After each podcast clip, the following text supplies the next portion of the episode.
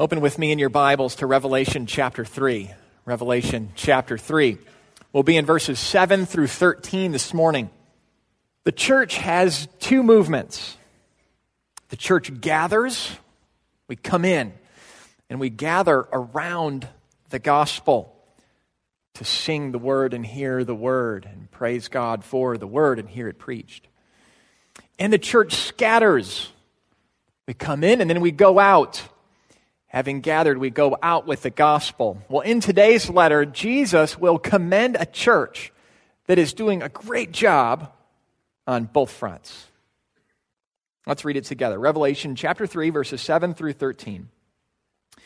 And to the angel of the church in Philadelphia, write the words of the Holy One, the true One, who has the key of David, who opens and no one will shut, who shuts and no one opens.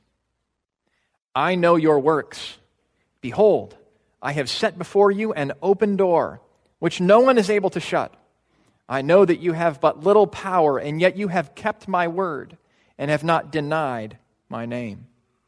Behold, I will make those of the synagogue of Satan who say that they are Jews and are not, but lie. Behold, I will make them come and bow down before your feet, and they will learn that I have loved you. Because you have kept my word about patient endurance. I will keep you from the hour of trial that is coming on the whole world to try those who dwell on the earth. I am coming soon. Hold fast what you have, so that no one may seize your crown. The one who conquers, I will make him a pillar in the temple of my God. Never shall he go out of it, and I will write on him the name of my God, and the name of the city of my God, the new Jerusalem, which comes down from my God out of heaven, and my own new name. He who has an ear to hear, let him hear what the Spirit says to the churches. Well, in the past week or so, there was headlines of a popular band's frontman who committed suicide.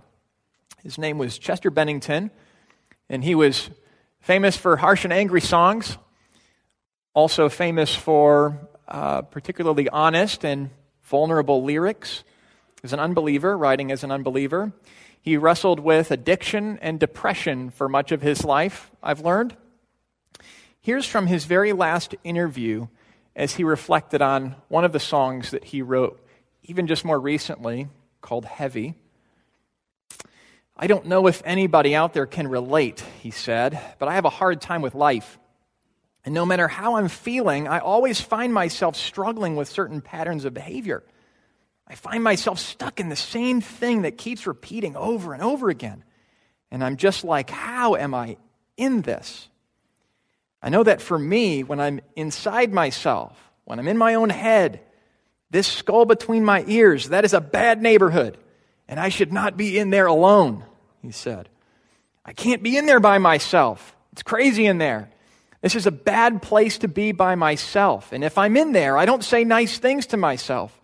There's another Chester in there that wants to take me down. And I find that, whether it's substances or behavior or depressive stuff or whatever, if I'm not actively getting out of myself and being with other people, like being a dad, being a husband, a bandmate, a friend, helping someone out, if I'm out of myself, I'm great.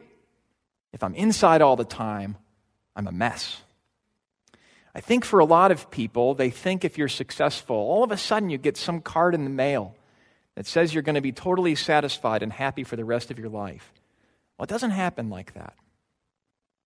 And that was just this past May. I'm reminded of Paul's words in Romans 10:14. How then can they call on him who they have not believed? And how are they to believe in him whom they've never heard? And how are they to hear without someone preaching? Well, the church in Philadelphia was doing a good job of preaching the word. And Jesus commends them for their ministry.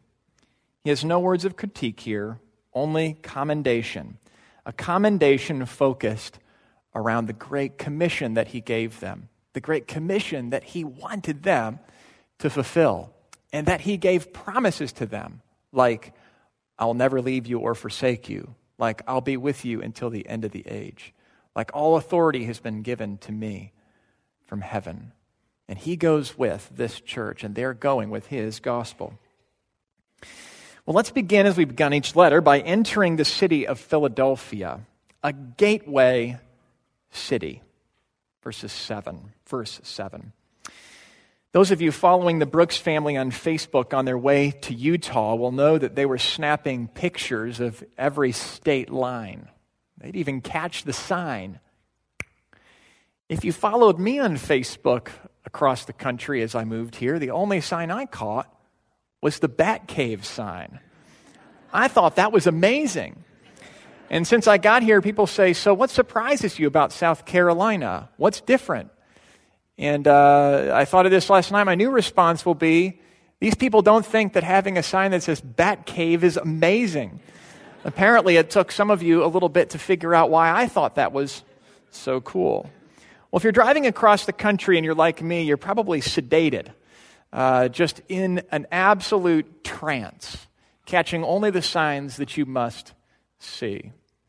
Uh, except St. Louis. In St. Louis, you'll know when you've crossed from one state to another. Most of these state signs appear in the middle of a woods or whatever. You'd never know you're crossing a state.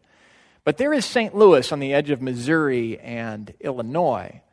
And there's a big arch there. They call it the Gateway arch. And that was built to draw attention to St. Louis as that gateway to the West as the United States and America was spreading westward. That's why the Greeks built the city of Philadelphia. It's an intersection of three countries. It was a gateway from Europe to the east. It was on the outer edge of modern civilization at the time a missionary city built to spread Greek language and Greek food and Greek art and Greek language and Greek gods and a Greek view of the world, past, present, and future. Every culture and people evangelizes, by the way. We enlarge the reach of the things that we believe. And it's actually one of the tests of what we actually believe. The kinds of things that we desire to and give great energy to spread. We want the world to look and feel a little more like we think it should, and it'd be better for feeling and looking.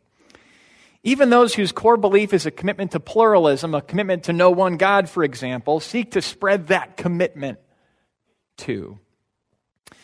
Well, Philadelphia was a missionary city, a city for the spread of Greek culture, a city of opportunity.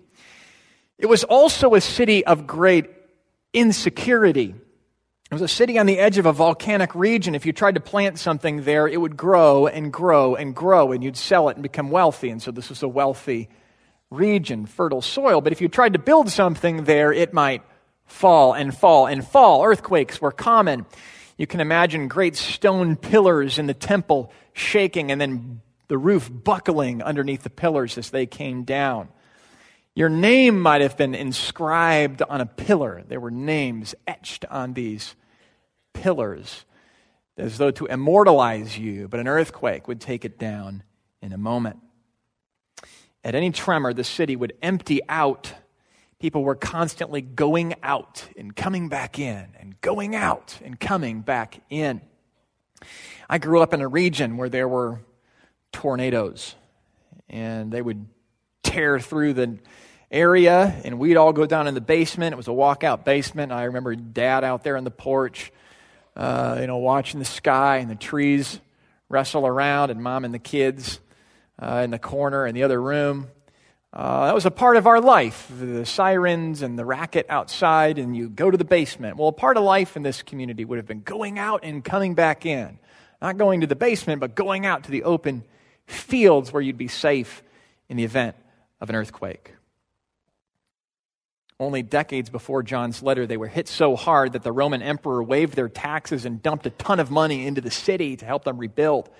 And so, in thankfulness, they even named their city Neo Caesarea, which means the new town of Caesar, which leads to another feature of this place.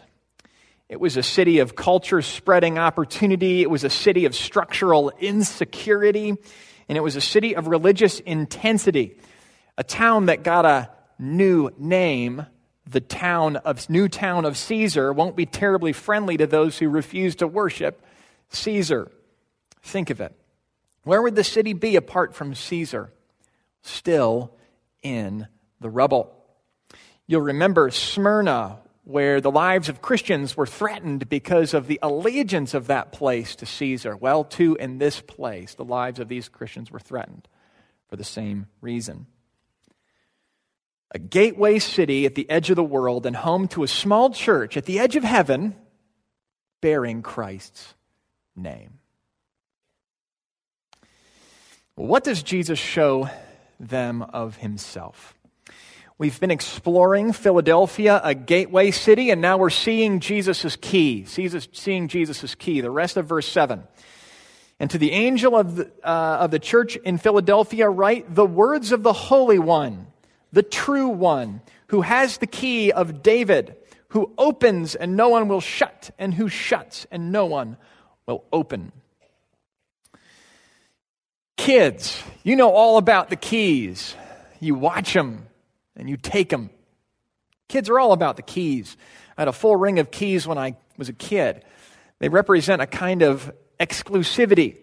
Without the key, you're locked out. But with the key, you can get into things.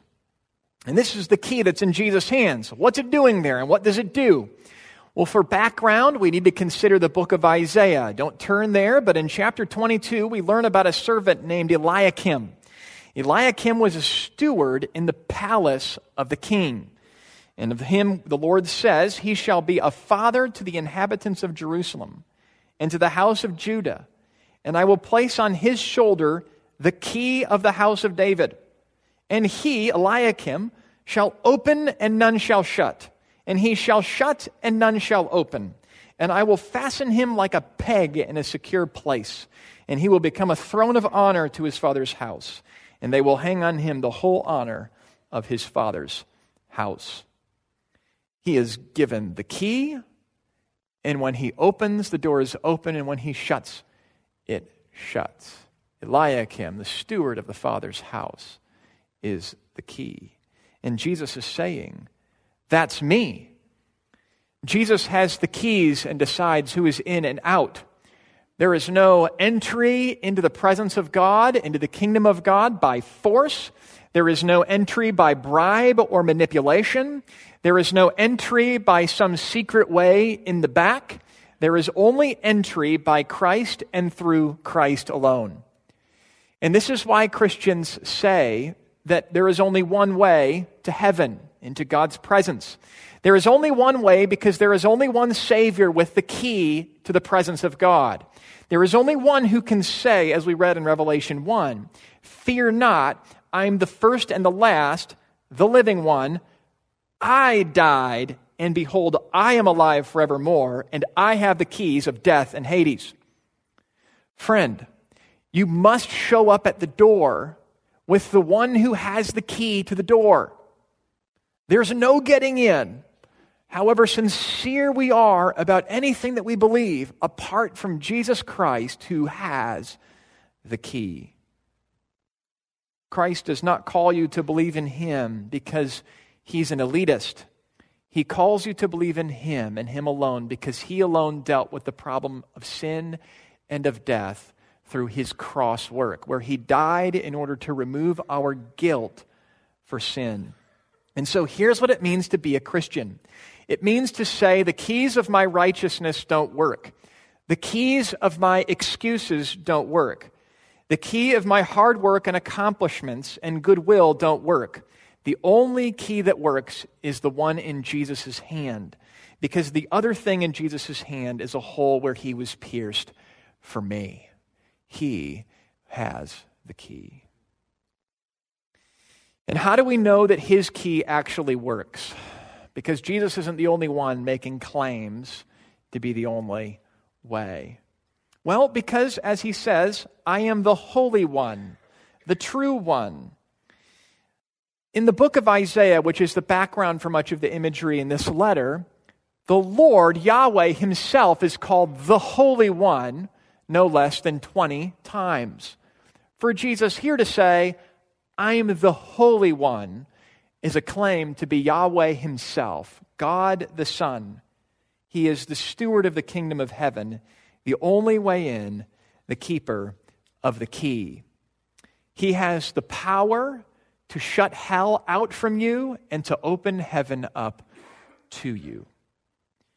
What does he say to this powerless little church in Philadelphia? Verses 8 through 11, and this is where we'll spend most of our time this morning.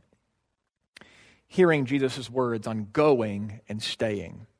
Hearing Jesus' words on going and staying. That is, going with the gospel and staying with Christ. Verse 8 I know your works. Behold, I have set before you an open door, which no one is able to shut. I know that you have but little power, and yet you have kept my word and have not denied my name. Going and staying. That's what Jesus is looking for in his churches. Look at this church. They didn't feel like the best church in the region. Sardis had a reputation for being alive, but you remember they were dead.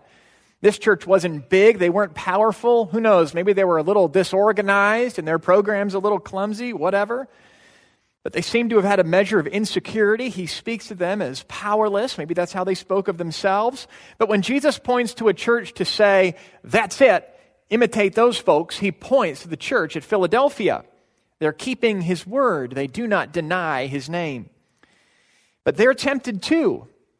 You'll recognize a familiar gang in the neighborhood. Jesus calls them the synagogue of Satan in verse 9. Jews in the city would throw Christians under the bus, and some could even be killed. In these days, Jews were exempt from Rome for offering worship to Caesar, and Christians got in on this because Christians identified with roots in Judaism. But in environments where the heat was up, uh, the Jews in those cities who despised Christians already for what they were doing to their religion uh, would throw them under the bus and lie about them to get them into trouble so that the Christian testimony would not compromise their own exemption from worship to Caesar. Here, Jesus, the true one, says their little synagogue is the synagogue of Satan. They say they are Jews, but they are not, he says. And we've heard that before. We recognize what Paul would say in Romans 2 For no one is a Jew who merely is one outwardly, nor is circumcision outward and physical, but the Jew is one inwardly, and circumcision a matter of the heart, not by spirit, by the spirit, not the letter. Or Romans 9 But it is not as though the word of God has failed, for all who are descended from Israel belong to Israel. There are Jewish people in this town who have rejected their Messiah, which means they're not believing the promises of God. They do not have the faith of Abraham, and so they are not truly the children of Abraham. But this tiny, powerless church, they are the inheritors of the promise because they share in the faith of, G- of Abraham who believed the promise.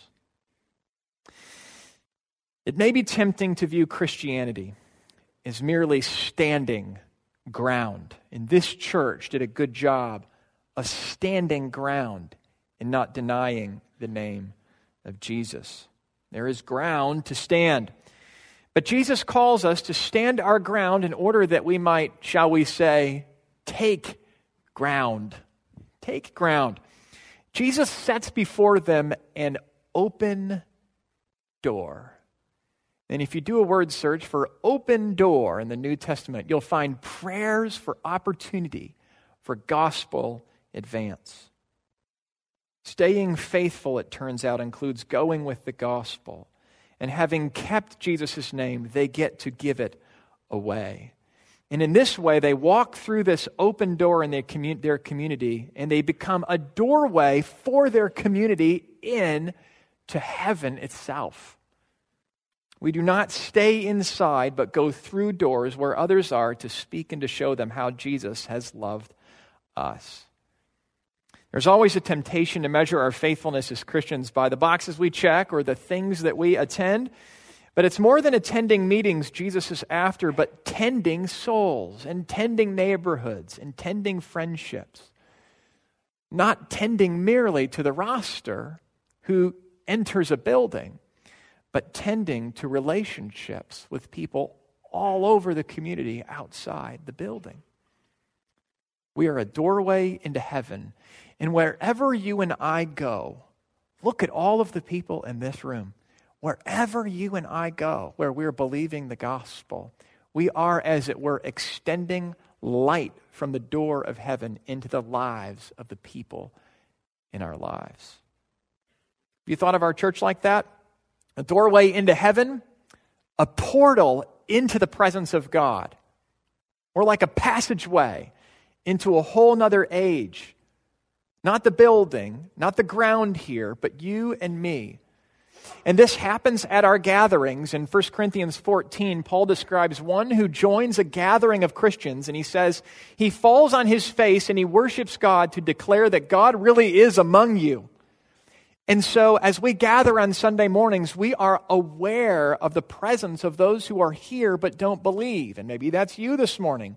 And we pray that you would fall on your face and say, God is among them. God saves people at our gatherings. We're cognizant of that and prayerful for what He might do, even as we meet on Sundays together. And yet, we gather to scatter as light in the community, a doorway to heaven. And this is exhilarating and also intimidating. I'm sure you can relate with that. It can be for any of us. Take encouragement from Paul, who asks for prayer in Colossians that God may open to us a door for the word to declare the mystery of Christ. He prayed for a door, but he also asked for prayer in Ephesians that the words may be given to me in opening my mouth boldly to proclaim the mystery of the gospel, for which I'm an ambassador in change, that I might declare it boldly as I ought to speak. It sounds like he's asking God for help to know what to say sometimes, and also for the boldness to say what he know what he knows he ought to say. I can relate with that.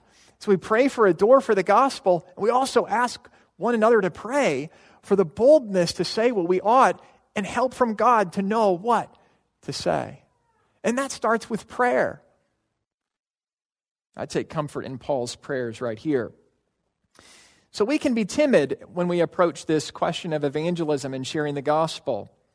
And why would that be so? It's worth reflecting on this a bit. Uh, th- three suggestions. Maybe it's because it, it feels hopeless to us.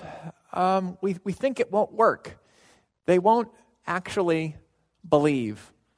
And maybe you've tried sharing and praying for somebody and they haven't believed, and it's been many years. Some people in my life come to mind, and so it feels hopeless or useless. They won't actually believe. Or maybe it feels dangerous, like this is going to cost me too much. Who knows what it could cost you? Or maybe it feels relationally precarious. It'll be awkward. Or maybe they won't like me. And none of us want to put that to words. I don't want to share the gospel because they won't like me. But honestly, for me, that's, that's the biggest one. Uh, if we enter these conversations about deeper spiritual things, it might make it hard to talk about the other easier stuff, and maybe they won't like me. What a trick that Satan would play on us to tempt us with a fear of what they think so that we wouldn't share the gospel. Hopelessness, danger, relationally precarious, pessimism, persecution, and pride. We could capture it that way. Well, Jesus understands these concerns and he addresses each of them. Did you see it? He puts something at your feet, he puts something around your soul, and he puts something on your head. Let's look down together. First, he puts something at our feet, verse 9. Behold, I will make those of the synagogue of Satan who say that they are Jews and are not, but lie. Behold, I will make them come and bow down before your feet, and they will learn that I have loved you. They will know us by our love. They will know that Jesus has loved his people by the way we love one another. This could be could be a promise of vindication. They're lying about you and causing you trouble, but they will come and bow down before you. That could be uh, a way of comforting these Christians. I think it's more likely a promise of conversion. He's addressing our pessimism. It's not hopeless. Listen carefully. I'm going to read a few passages from Isaiah's prophecy. Of the nations, here's what Isaiah, the Lord says in Isaiah 45 They shall follow you, they shall come over in chains and bow down to you. They will plead with you, saying, Surely God is with you, and there is no other, no God besides him. Isaiah 49 Kings shall be your foster fathers, and their queens your nursing mothers. With their faces to the ground, they'll bow down to you. Then you shall know that I am the Lord. Those who wait for me will not be put to shame. And if it doesn't sound totally like conversion, this bowing language, listen to Isaiah 60, a climax of the book and the conversion of the nations. Arise and shine, for your light has come, and the glory of the Lord has risen upon you. For behold, darkness shall cover the earth, and thick darkness the peoples, but the Lord will arise upon you and his glory will be seen upon you. And the nations shall come to your light, and kings to the brightness of your rising. They shall bring gold and frankincense, and shall bring good news, the praises of the Lord. The sons of those who afflicted you shall come bending low to you, and all who despise you shall bow down at your feet. They shall call you the city of the Lord, the Zion of the Holy One of Israel we have in Isaiah this beautiful picture of a coming messianic age, which Jesus brings, by the way. Recognize frankincense and myrrh? Jesus brings this coming messianic age when we see the conversion of men and women from among all the nations. He even describes, and it's absolutely jaw dropping if you're reading the Old Testament right, that the people of God will be a worshiping community made up of three divisions Assyrians, Egyptians, and those born of Abraham's line. Wow. A vision of the nations believing. And here, bowing down. I think a sign of their conversion. So here's a big takeaway God does whatever He wants. And God wants to see men and women converted, which means there will be men and women for whom you prayed for and shared with the gospel that will believe with us which means it will work. I remember a friend from my freshman class. I don't remember his name. We'll call him Mike. Uh, we went away for the summer after freshman and sophomore year, and I left Mike, remembering Mike as one who made fun of me for a see you at the pole bracelet and gave me a hard time. Mark, Mike the partier. Uh, and then in sophomore year, we come back, and Mike was just eager to tell me that he'd become a Christian. He got invited to church, went to a youth group, went to camp. He believed in the Lord, and he couldn't wait to let me know. God saved him. Maybe I would never have known, but I held fast his name. You have stories of your own, perhaps. Uh, then this other, this other uh, surprise that I got about five years ago, I was at seminary and bumped into a guy. I think his name was Jesse. He, two states away, he was a tuba player in marching band. And me and my friends uh, testified to the gospel of Christ and prayed for our friends and all of this. And he knew me as a Christian and said, Hey, I wanted to tell you I became a Christian and I'm going into ministry. How cool is that? Uh, so much of the, the people that we pray for or witness to, you'll never know what God does. And maybe He does that to keep you faithful to Him in spite of what you may see that comes about from it. Be faithful to share the gospel and see what God will do. Here's a takeaway don't be pessimistic, be optimistic. Hope is not dead because Jesus is not dead and our friends and loved ones are still alive. And you never know when they will believe the message that you've shared. There's a little church made up of Philadelphians in this passage here, and they came to believe in Jesus. And many of those around them will come to believe. And all that God promised will come to pass. God is saving and he is saving through the missionaries our church supports. I met with Brooke Ilsley this past week. What a joy to meet her. He's saving through the plants we've planted out from Heritage. Grace Church in Alexandria in the D.C. area is meeting this morning to celebrate 10 years. Congratulations, Heritage. Jonathan Matthias is out there. And Mark Vowles and Pete Hansen are there. And Mark Vowles is preaching this morning for that occasion, celebrating what God has done. He's doing it through neighborhood churches. Brushy Creek Baptist Church, I found out down the street. They got about 40 men and women who come over once a week to Brushy Creek Elementary, where I'll be uh, having my kids. And uh, they host Good News Bible clubs and pray with kids every week. Fantastic. And there are all kinds of things that you're busy with that God is at work through. Even this past week, our corporate witness was evident in some ways. The movies at the park event, I showed up just as things were starting. I should have been there earlier. And the friends from our church that we sat with had already met uh, some people in front of them and to the side of them and behind them. And I saw some others from our church over there, and then a gal talking to a police officer. We spread out, and that's great. That's great. Take advantage of these opportunities that are, are uh, put in front of you. And He's also doing it through you individually. Individually. Well, how can we grow in this together? Here are four things we can do to stir up optimism to cultivate a culture of evangelism, we might say. We can pray for an open door, Colossians 4 3. Pray also for us that God may open to us a door for the word to declare the mystery of Christ. Don't get tired of asking God for opportunities. Pray and ask for prayer. There's a danger in a region where Christianity is largely shaped by the culture and the cultural sensitivities of the Christian community shaped the region, there's a danger that Christianity would become about protecting that culture. And I don't mean morality as much as cultural mores. I was visiting with a couple from our church in the past week and got a frighteningly hilarious, if I could say, story. Uh, they had recently attended a funeral in town. This was a couple years ago, so I think I can tell it. They said I could. Uh, this gentleman's brother uh, it was this general, gentleman's brother's pastor who was preaching at the funeral. Jimmy was his brother. He preached a short message from Jeremiah, and at the end of the message at the funeral said, You can tell a lot about a man by the people that show up at his funeral. If they have tattoos or cigarettes in their sleeve, you know something's wrong. But if they're dressed up and dressed nice, you know something was right.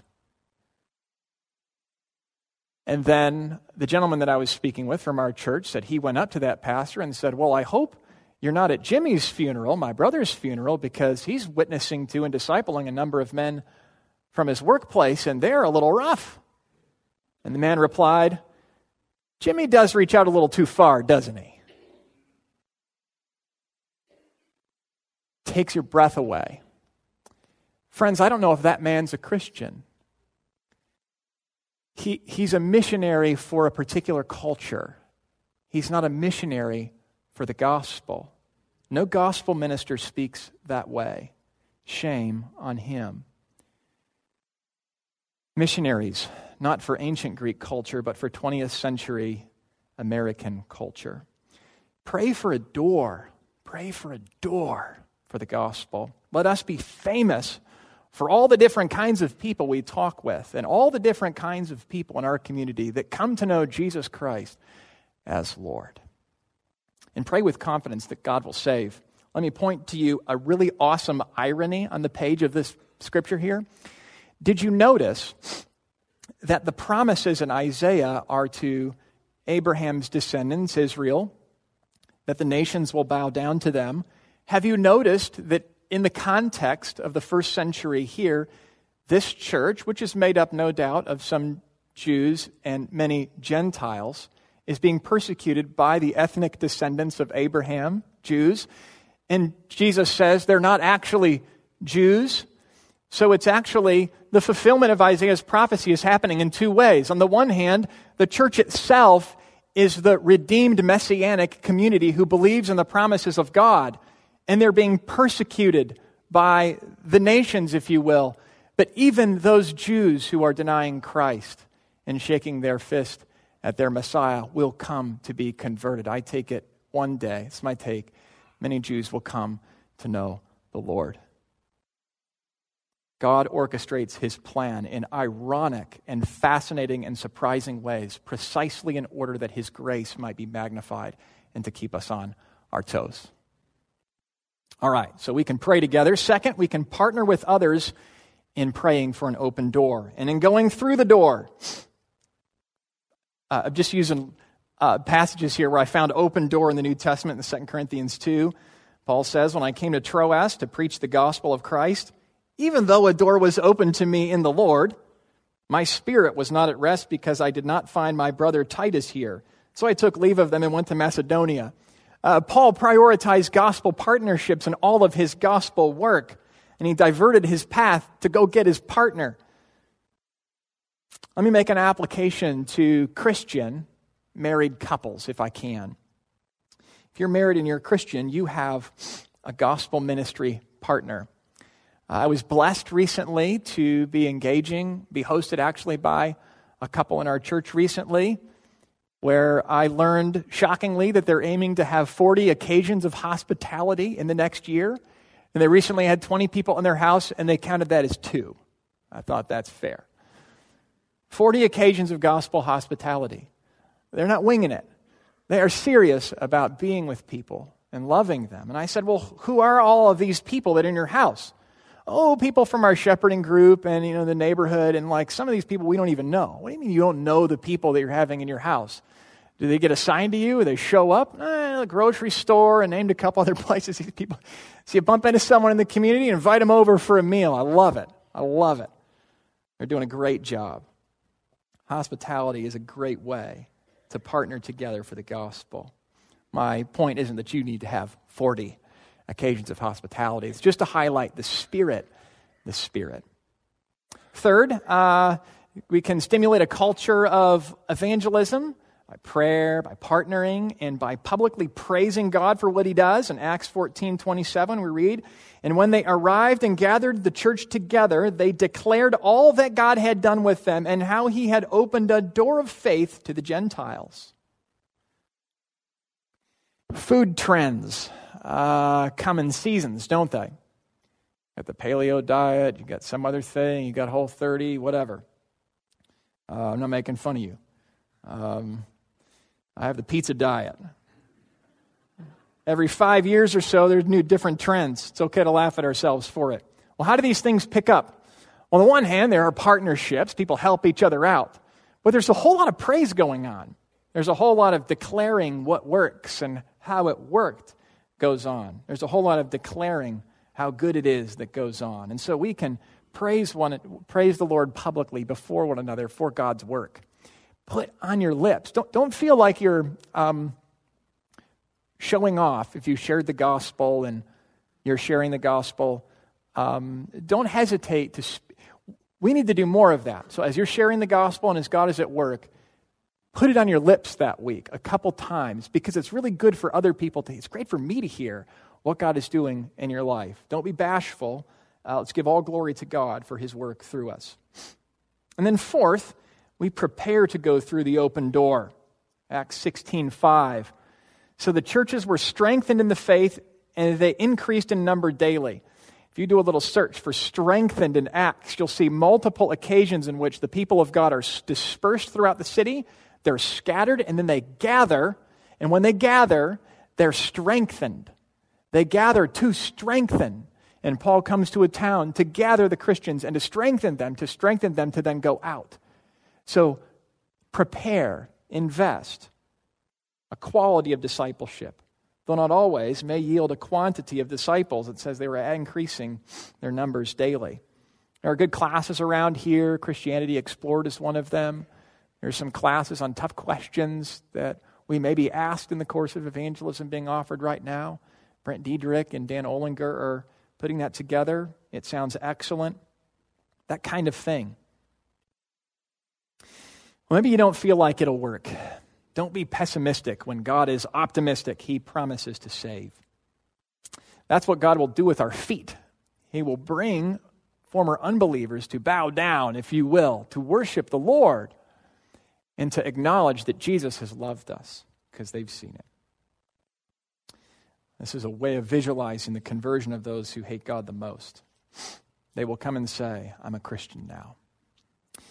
Second, so he's put something at our feet. Now he puts something around our soul. And this is, addresses another difficulty we have with evangelism. Verse 10 because you have kept my word about patient endurance, I will keep you from the hour of trial that is coming on the whole world to try those who dwell on the earth.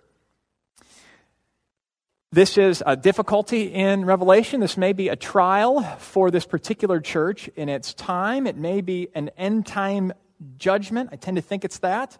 Whatever it is, it puts persecution in perspective. It puts any danger that may come to us in the course of witnessing in perspective.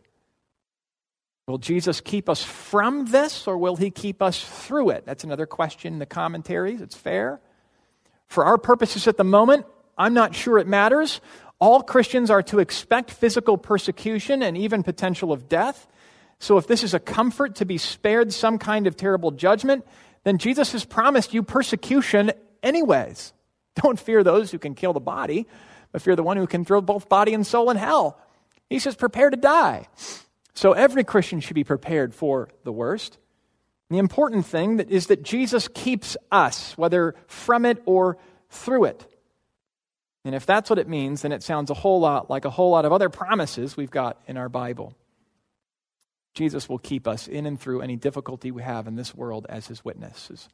All authority in heaven and on earth has been given to me. Therefore, go and make disciples of all nations, and I am with you even to the end of the age. Now, he gives us something on our head. He puts something on our head. I am coming soon, verse 11. Hold fast what you have so that no one may seize your crown. He's addressed our pessimism. It is not hopeless. He's addressed our fear of persecution. It's not ultimately dangerous. And now he addresses our pride. We're often worried about rejection, the fear of man, we might call it, and oh, it may come. I think we would be surprised at how often people are receptive, and yet we will be rejected at times. Either way, Jesus says, I have accepted you. There is a crown coming, which indicates his great and fantastic and matchless approval of his saints. So when you are afraid of what someone else will think, think about what Jesus thinks. And when you want the honor of men, which is so attractive, think of the honor of Jesus. And when we receive that crown and his approval, it will eclipse all else. We will wonder how we wanted anything else than that. So, friends, the gospel saves and it will save. Believe this with me. Believe that there are men and women in our neighborhoods and community who will believe if we will share. Pessimism, persecution, and pride Jesus addresses all three. Now, the big promise the kind of promise that yanks Christians from comfortable lives into very uncomfortable corners of the world. Trusting Jesus' promise to stay forever. Verses, verses 12 through 13. The one who conquers, Jesus says, I will make him a pillar in the temple of my God. Never shall he go out of it. Remember the earthquake context. And I will write on him the name of my God, and the name of the city of my God, and the new Jerusalem, which comes down from my God out of heaven, and my own new name. He who has an ear, let him hear what the Spirit says to the churches. These promises Jesus made, and especially this one, is a promise for the future, and it is a promise which is fuel for mission. You may be put out of a city, but you will, will not be put out of the city to come. And you may be rejected down here, but you will be forever accepted there. Your name won't be etched on a pillar in some physical temple that could be shaken down on this earth, but you will be a pillar of God's very temple, the people of God, the very temple of God Himself. No more going and coming out of any city. And there are missionaries who are kicked out of their cities. I've met a few. No, we will be forever secure in the city that is God's city, the place of his presence. In the book of Ezekiel, I love the way it ends. There is a vision of this new city, New Jerusalem, with a new temple. Ezekiel's vision of this temple and this city is an apocalyptic vision, by the way. When we began our series through Revelation, I said that being taken up on a mountain is one of the little keys that you're dealing with an apocalyptic vision, a symbolic vision. Well, Ezekiel gets a symbolic vision of the age to come in the form of a, an incredible temple structure. And that temple at the end is described this way in the city. And the name of the city from that time on shall be The Lord is there. In this city, the Lord will never leave, and we will be with him. Greek culture is long gone. And Philadelphia was a failed city in that sense, but there's still a church in that city to this day, actually. Jesus' mission has not failed. Back to Chester Bennington to close things out, the gentleman we began with who recently committed suicide. Here's from a song he wrote called What I've Done, and you can hear the hopelessness on his lips. And as I read these words, consider that not only did he believe them and felt them, but that there's a market for these words in the men and women around us. Put to rest what you thought of me while I clean this slate. Let mercy come and wash away what I've done. Today this ends. I'm forgiving what I've done. A man who knows he's guilty, wrestling with the demons inside, he might have called it sin. He didn't ultimately find relief from guilt, obviously. So these lyrics make us sad sad for the person who wrote them and sad for the market that resonates with them. But they also make me happy, and they can make us happy. Happy that we really do have an answer for men and women who want an answer to the problem of sin. Let's pray. Father, we thank you for Jesus and for the only answer that is in Jesus for sin and death and hell and our guilt, and for the new name that he promises us, and the place where he will never leave us, that place where we can dwell with him because we have the forgiveness of our sins. In Christ's name we pray. Amen.